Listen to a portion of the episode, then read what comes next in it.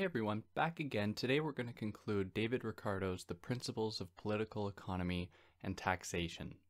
Now, before jumping into it, if you want to follow me anywhere other than here, you can find me on Instagram at theory underscore and underscore philosophy or on Twitter at David Guigno. If you're new here, welcome. I'm David. I try to explain philosophical texts in a way that makes them accessible to you. So if you're new, like, share, subscribe, comment. I'd love to hear from you.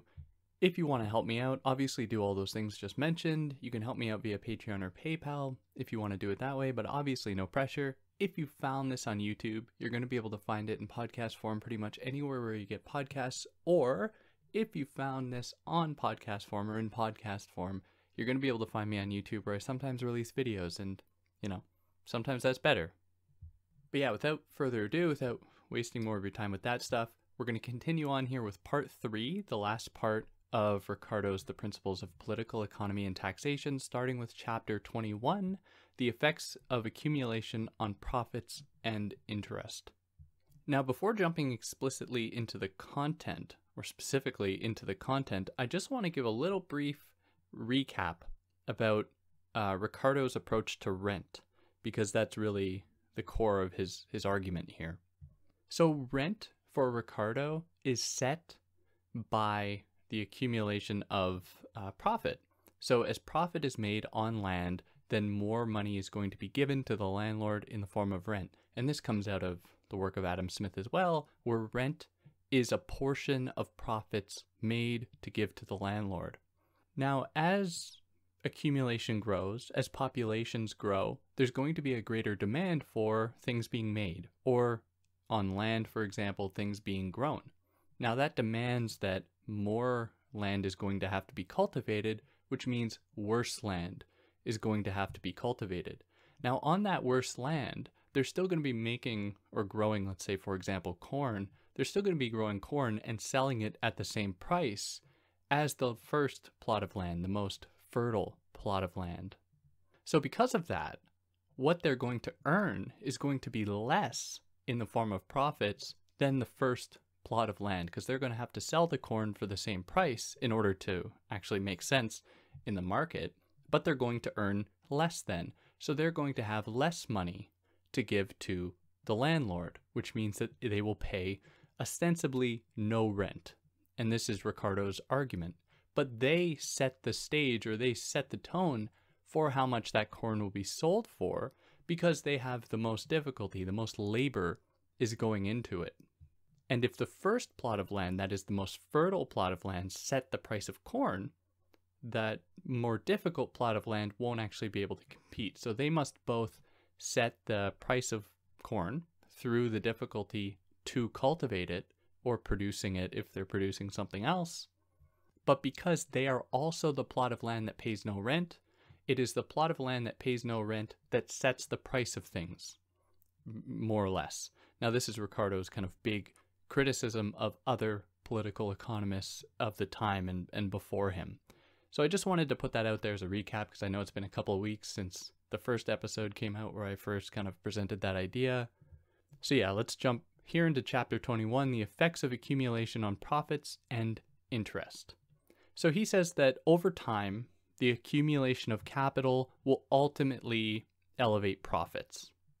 Even though in the last episode, for some periods, profits will actually go down as capital is accumulated because prices will go up, which means that wages will have to go up, which means that profits will have to go down.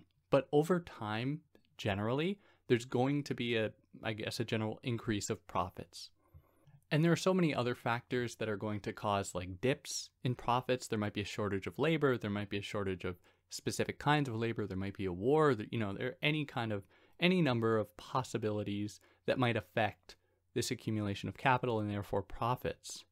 Now, the accumulation of capital for Ricardo, and this is certainly echoed in other political economists of the time, the accumulation of capital is going to bring prices down in the long run because with the accumulation of capital will come better means of producing things through machinery, new techniques, you know, technology, science is going to make things much easier to accumulate, much, much easier to produce, which is going to bring down the labor necessary, the difficulty in making it, which is generally going to bring down the price of things.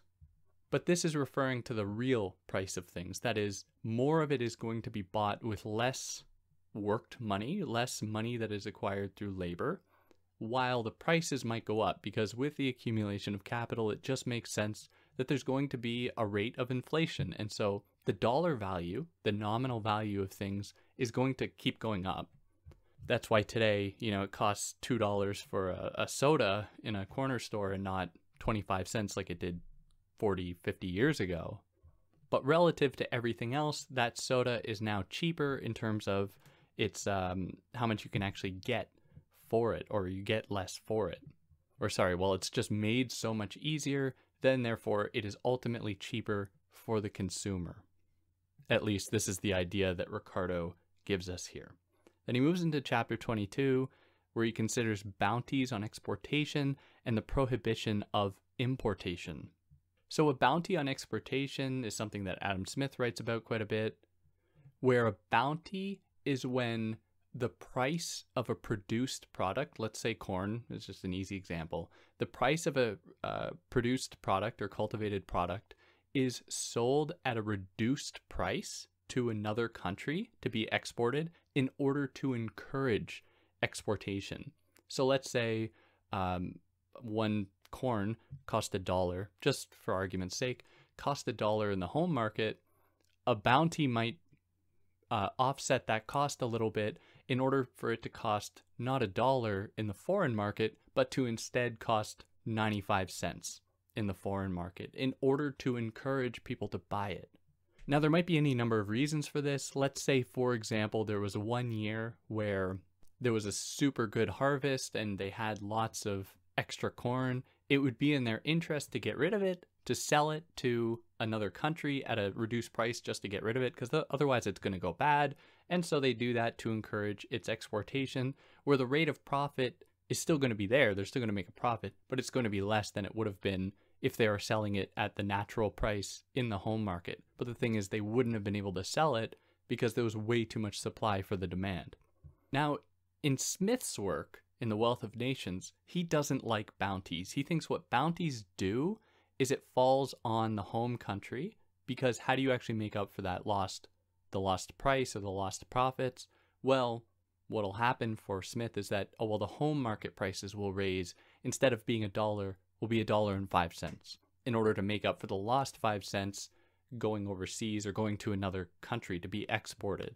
Now, he so Smith has a pretty negative view of it in that way, but Ricardo says that that's not actually going to happen because if there was a rise in prices in the home market from a dollar to a dollar and five cents per corn, then that would mean then that wages would have to increase in order to make up for that, which means that it won't actually hurt the consumers who are you know, mostly wage earners, and there will be a more of an organic adaptation to the bounty.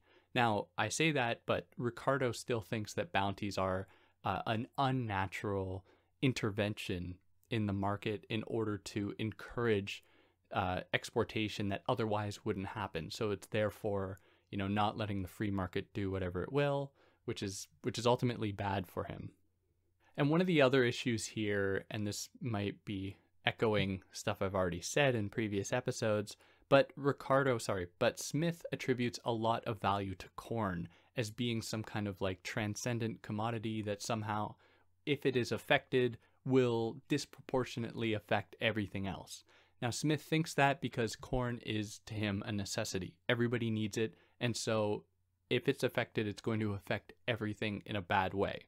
Whereas Ricardo says no, it is just a commodity, it is just a product like everything else. And therefore, it being affected will have a proportional effect on everything else, just like if anything else was affected, it will have a proportional effect on everything else. Where if there is some kind of intervention, sure, there might be a blip in uh, corns exceeding the natural price in the market, which might have a kind of short term effect on people, but ultimately it's going to reach equilibrium once again. Now, the only real effect that uh, Ricardo is concerned with with a bounty is an increase in rent. Because if there is a bounty, that means there's going to be more demand for corn from uh, other countries that, that it's being exported to, which means that more land is going to need to be worked, more bad land is going to need to be worked, which is going to raise the rent of the good land that is being worked. And that is the only kind of real effect, the tangible effect that uh, Ricardo pays attention to. And this is why bounties will have different effects in different industries. So in agriculture, it will have more of an effect because more bad land will need to be worked on. Whereas something like manufacturing, like if you're making hats, it won't have that same effect because rent doesn't have the same relationship to manufacturing as it does in agriculture. Because making new hats doesn't demand you go work worse land, you just open up a new factory somewhere and the conditions will stay relatively the same, I assume, uh, uh, barring other circumstances. Like if it's a an area of the world where, that is prone to tornadoes, which why would they make a factory there? But anyways, that's that's a possible uh, consequence, and that puts us then into chapter 23 on bounties on productions. So as I just mentioned, bounties won't have that much of an effect on on uh, production because the only way that really profits will increase, real profits will increase, is by the capitalist making things more productively, more efficiently, whereas a bounty will only raise the nominal price of things, which is going to look like more profits are being made, but it's just the dollar amount of profits that is going to rise in proportion to everything else, so it doesn't actually get you more buying power. And here he moves into chapter 24 to consider more closely his own critique of Adam Smith titled Doctrine of Adam Smith Concerning the Rent of Land. So, as I've already mentioned, in The Wealth of Nations, Smith suggests that all land will yield a rent, because if you're going to work on land, you have to be paying rent to someone. Whereas for Ricardo, he says, no, that's not true, because if you pursue new land, you know, you aren't going to wait for someone to buy the land that you have to then pay for or pay to to use that land. You are just going to work this worse land that you know you will then be both the capitalist or you know the farmer and the landlord of but you know you're earning less money because it's worse land than the already best cultivated land and likewise or ricardo says that there's a very kind of interesting uh, logical fallacy in smith's work where smith says yeah we have this issue with land where all land is going to pay rent but he says that that doesn't apply to mines and he says that more difficult mines to work are just going to be worked by the people interested in them. No one's just going to own these mines for no reason. And Ricardo says, well, isn't that the exact same thing? Like, why aren't you applying that same logic you apply to mines to land? Because that'll totally overwork or totally uh, overhaul his approach to political economy, specifically the uh, accruement or the procurement of rent. And here we move into chapter 25 on colonial trade. And you might get the sense everything is moving a lot quicker now, and that's because every chapter is only a few pages at this point, and I want it to be as clear as possible, you know, really splitting it up as per the chapters. So in The Wealth of Nations, Smith says that uh, mother countries, countries producing things, or that have various colonies, uh, often hinder the growth of colonies by establishing monopolies. And Ricardo kind of agrees with this, but isn't totally convinced. So in Smith's argument, what he says is that when um, a colonial country sets up various colonies around the world, what it often does is it says, hey, colony that is ours, everything that you produce is going to come back to us. You aren't going to trade this with other countries because then, you know, other countries are going to get the things that, you know, the, the mother country is going to have, could have a monopoly over, which they don't want. So Smith doesn't like that. Smith says that if you're going to have colonies, which he's already a little bit shaky about, he doesn't actually see the point of colonization as it was as it happened, not to mention the fact that all the destruction, the the death of wildlife and humans living there, but barring all that, Smith says that a hindrance of a colony's ability to engage in the free market by selling things where wherever they can sell them for the best price is going to hinder that colony's growth. Now, Ricardo isn't totally convinced about this because he, he really wants to nuance the discussion and not to say that monopolies are just bad because they're monopolies. He says that if there's a colony that is importing something exclusively to the uh, to the kind of home country, then that might actually have a beneficial effect in the economy because that home country might be more efficient at actually distributing the the product, might have closer uh, connections to other countries. So, for example, we know European or European uh, Europe's a long history of colonization, obviously, and all the horrors that came with it. But by importing stuff back to the home country would allow the facilitation of that product to then be disseminated to other nearby countries because we know Europe is comprised of many countries very close together. So this is just one way to nuance that discussion and not to say that monopolies are like always bad. Now, in addition, or in the Wealth of Nations as well, Smith uh, kind of lays into treaties. So a treaty is when two countries, let's say France and England, agree to sell one product each or, or of each other to the other exclusively. So, for example, England might only buy its wine from France, or France might only buy tea from England. Now, Smith says that this is bad because it stops the possibility of getting a better price somewhere else. Now, Ricardo says, yeah, you know, this could be a bad thing, but also we can't forget that sometimes countries are just better at producing one thing over others. And it can, you know, have diplomatic effects, can be, you know, diplomatically useful because not everything is the market. And it's totally short sighted to think that there aren't other interests at play here. And one country might just have a vested interest in paying more for a product because it really likes it. England might really like French wine and are therefore willing to pay more for it in order to maintain a kind of monopoly in, in buying exclusively French wine. Now, again, Ricardo is nuancing these discussions, but he still doesn't celebrate them. He still would prefer things to be enacted or to be operated on exclusively by the free market and not to be infringed upon by uh, government interest or anything like that. And that puts us here into chapter 26 on gross and net income. So in The Wealth of Nations, Smith puts, uh, I guess, all his emphasis on gross national income and production. So he says that, you know, the more you make, the better. Where Ricardo sees the gross as a bad measure as opposed to the net. So the net is the difference between what you make and what you have to then pay for for what you made. So the net is essentially your your profits, what you're making after paying for everything else, which he says is a but much better measure of a country's success than just what they make, period. Because if they make a lot of stuff, but have a lot of expenses, a lot of debt maybe, they don't actually earn that much because they have to pay back all that debt.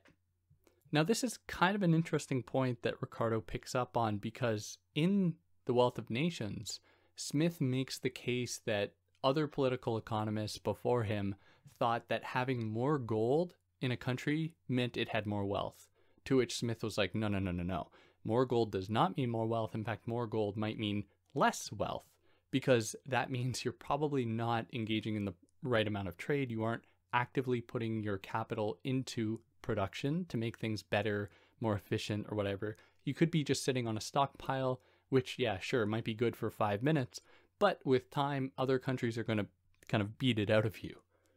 So it seems in that way, he's very much opposed to just accumulating uh, money for the sake of accumulating money or having more for the sake of having more, where Ricardo is really correct in saying it's not about just the total amount you make or the total amount uh, of money you have, but it is about the difference between production or the costs of production versus how much is made. And then how much of that is made in, in, in profits has to be put back into production to then keep the cycle going, to be able to keep growth going. And here he moves into chapter 27 called uh, or dealing with currency and banks. So money attains its value or its buying power in proportion to the difficulty in actually uh, acquiring it. So gold, he says, for example, at the time was 15 times more valuable than silver because it was 15 times more laborious to actually get it. Now this proportion or these proportions are obviously going to change over time. There were times when silver was more valuable and, you know, it goes back and forth because these things aren't fixed. Now, interestingly, coins, like if you have gold coins, are actually more valuable than the gold them- itself because a gold coin has to make up for not only the cost of the gold within it, but the cost of um, I guess, coining the gold, you know, turning it into coins, the cost of transporting the gold, any other costs that might happen, whether it's like the printing costs, if there's like a stamp put on the uh, on the coin, whatever. All of these costs have to be factored into the gold coin itself, which is just an interesting kind of factoid he gives us. Now, paper money came along, and we, Smith recounts this as well. Recounts this as well. Came along with the introduction of banks, who could then banks would take in gold and kind of give out these IOUs to people in the form of paper money that said, you know, you have X amount in the bank.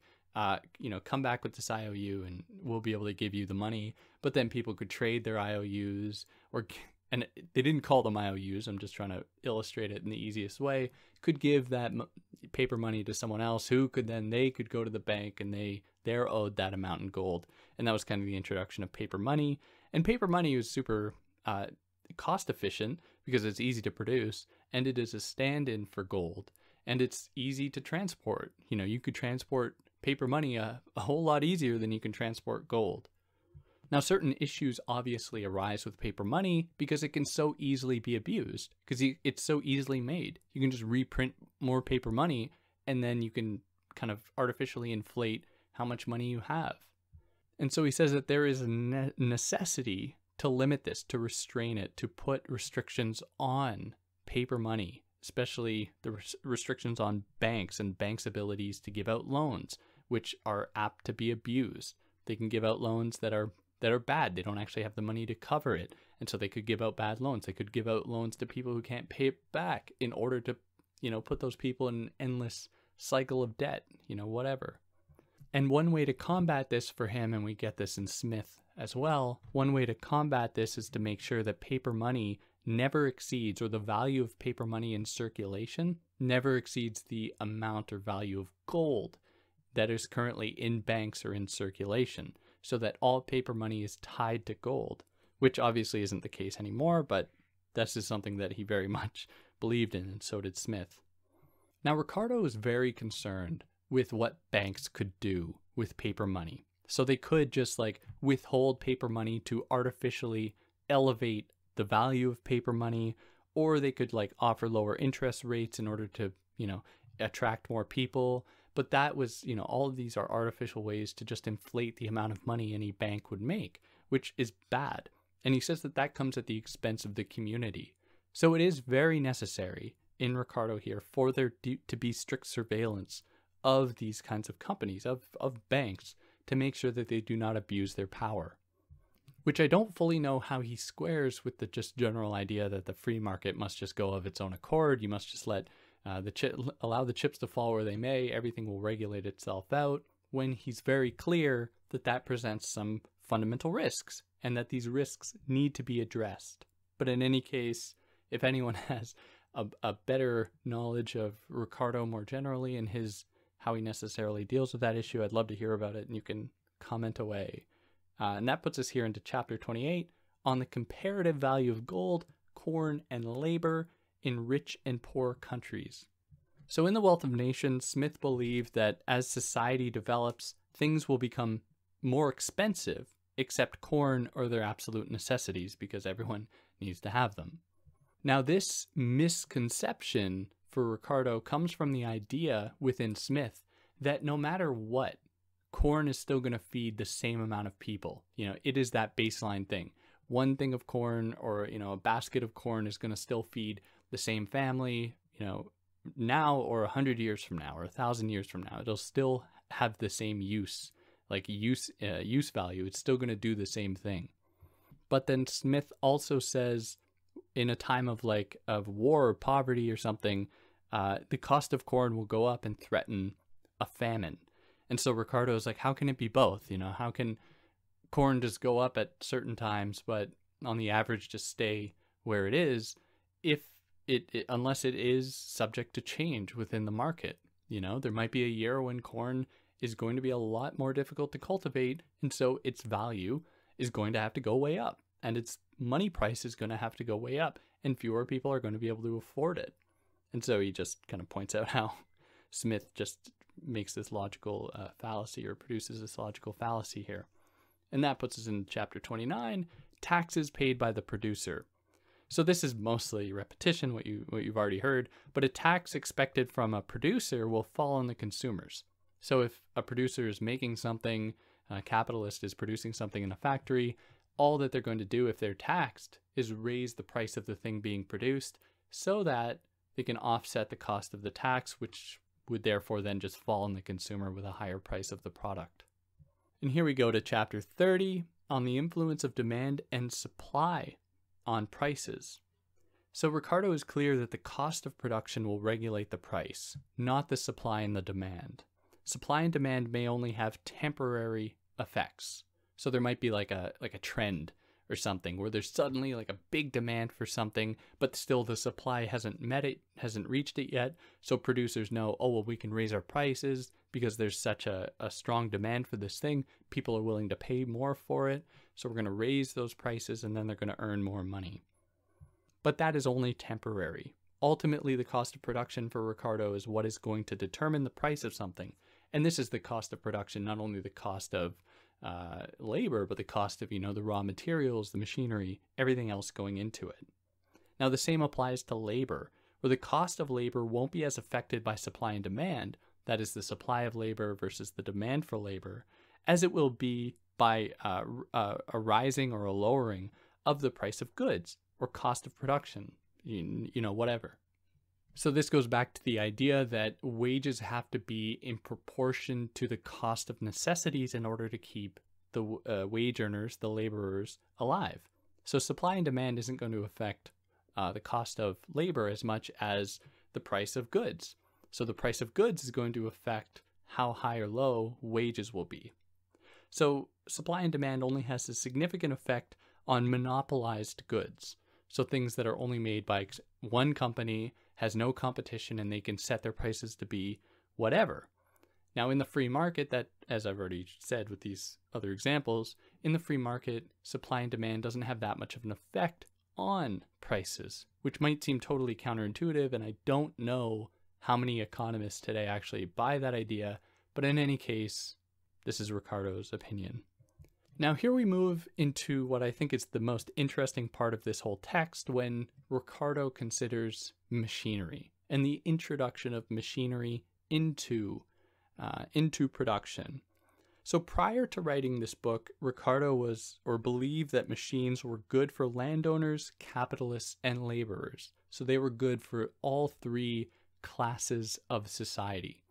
So for uh, for capitalists and landowners, he saw that uh, new machinery would make production more efficient, and so they could earn more profit or at least the same profit by having fewer expenses in the form of labor. So they would make more money, they would make more uh, profit, they would make more rent, therefore, it would then be better for the capitalists and landowners.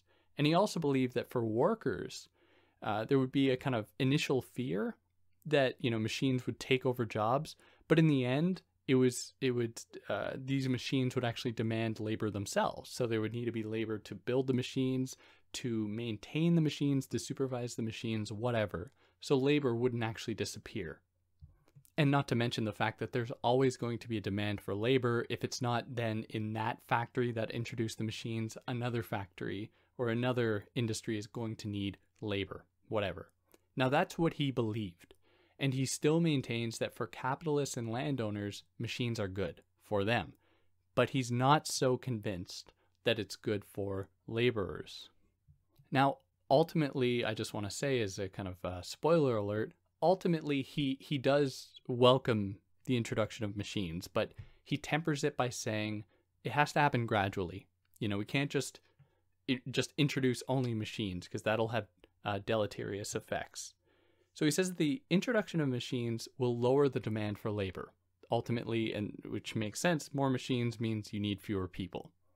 Even if you're employing more to make the machine, because once that labor's done, then then it's done, the machine's made, and those laborers then, unless they go make another machine, it's going to ultimately bring down the demand for labor. Now, when you reduce labor, what you are doing is reducing the demand for goods because there are going to be fewer people earning wages, which means that there are fewer consumers. So there's going to be fewer things to sell. So these producers are going to be making less of things.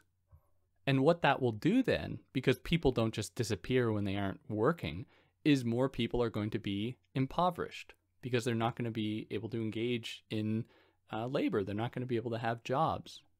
So more profits will be made and the cost of things will come down, but that cost of things coming down won't be enough for people to actually buy them. And so people will just start dying, essentially. They won't be able to engage, they won't be able to work for a living. Now, I don't know why he, he only kind of gives this concern, and he doesn't do it in a very uh, sympathetic way. He's just like the population will become redundant when that's just code for people will die. Thousands, millions of people will die. But that's what that's the language he gives us. I don't know why that doesn't extend to the rest of his theories when he considers wages, you know, being determined by the market, where wages will come down in proportion to prices, so on and so forth.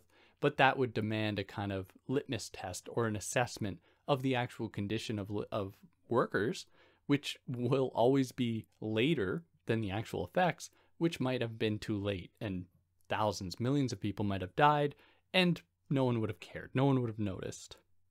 But that's what we get when we uh, we're dealing with people who are totally unconcerned with human suffering, at least in the text. And so here he says that if machinery is gradually introduced, what that will mean then is a much more organic transition from a more human focused laboring society to one that implements machinery. Now, as we'll see in Marx, you always need human labor. And that's why today some of these concerns about uh, about uh, automation are kind of unfounded, even though they there there is some legitimacy to it. But there's always going to be a demand for human labor, and this is why you know jobs are always sought overseas for cheap labor. You can get more out of humans than you can get out of a machine, which is might seem kind of counterintuitive, but we'll get with get into that with Marx. So Ricardo thinks that machines are, you know, while they present risks, are going to be beneficial for everybody if they int- are introduced gradually because they're going to allow more things to be made for cheaper, which is what is necessary to actually accommodate a growing population. Because with the accumulation of capital, so too will p- populations grow. Now, again, I don't know how true that is actually, because there are a lot of impoverished nations that have a, a very high population, while, you know, in terms of money, more uh, wealthy nations have a less population. So I don't really know how that stacks up today, but but anyways. Now here we get into chapter 32 on on Mr. Malthus's opinions on rent. So here he's critiquing Malthus, and it's going to be a lot, another political economist, and it's going to be a lot of the same here, but we'll go through it anyways. So rent for uh, Ricardo is the creation of value and not wealth. It is not productive. That is that is rent because it is a transfer of value and is not capital and does not affect natural prices of anything or anything like that. So when rent is being made, it's just money going from the capitalist or the, the worker or the farmer or whatever to the landlord. It's not being spent productively. Now, of course, the exception is that if the landlord owns like buildings on land and they're going to put that money into bettering the buildings, making them more efficient, whatever, then that can be productive. But if that's not how it's being spent, then rent is not an indicator or it doesn't increase capital or value, I should say. And Malthus always also thinks that high rent is owing to fertile land, when, as Ricardo's already shown, high rent is actually when, or comes about when worse land is worked on. You know, when land is worked on that is more difficult to work on, then the rent of the fertile lands will increase. Malthus also thinks that growth of population is due to abundance of necessities that can be therefore bought more cheaply, whereas Ricardo says that he's kind of confusing correlation, or Malthus is confusing correlation with causation. Rising population for Ricardo is a product of the accumulation of capital, not food.